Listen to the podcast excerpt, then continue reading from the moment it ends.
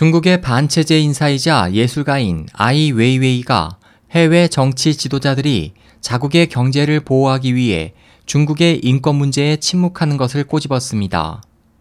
영국 일간 가디언에 따르면 아이 웨이웨이는 미국 뉴욕에서 2일 열린 미국 외교협회 행사에서 많은 해외 정치 지도자가 중국과의 경제 협력을 증진하기 위해 중국 인권에 대한 논의를 포기하는 경우가 점점 늘고 있다며 서방에서 중국의 인권 문제에 대한 논의를 주도해 줄 것을 당부했습니다. 그는 당부에 덧붙여 서방 지도자들이 중국의 인권 문제를 지적함으로써 자신과 같은 활동가들이 더 어려운 상황에 부닥치더라도 서방이 이를 우려해서는 안 되며 중국 정부가 교역 상대들에게 신경을 쓰고 그들의 말을 귀담아 들을 수밖에 없다는 사실을 믿어야 한다고 강조했습니다.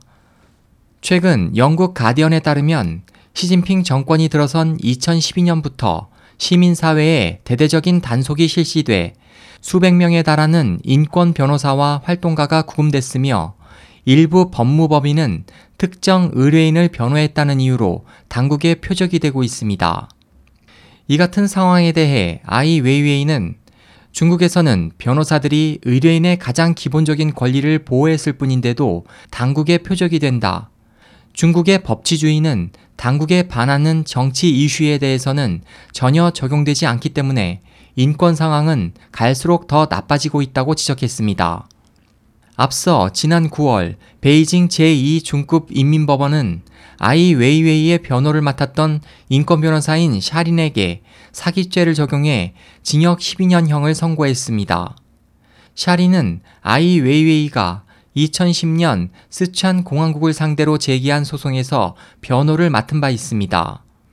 2008년 베이징 올림픽 주 경기장 설계에 참여한 설치 예술가로 잘 알려진 아이 웨이웨이는 중국이 인권 활동가와 인권 변호사 등 반체제 인사들을 탄압하는 것에 대해 줄곧 반대하는 입장을 각종 퍼포먼스 등을 통해 밝혀왔습니다.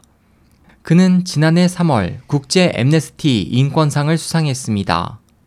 현재 독일에 체류 중인 그는 베를린 콘체르트 하우스 기둥을 난민들이 착용했던 구명조끼로 장식한 설치 미술 작품을 선보이는 등 시리아 난민 사태와 관련한 활동을 진행하고 있습니다. SOH 희망지성 국제방송 홍승일이었습니다.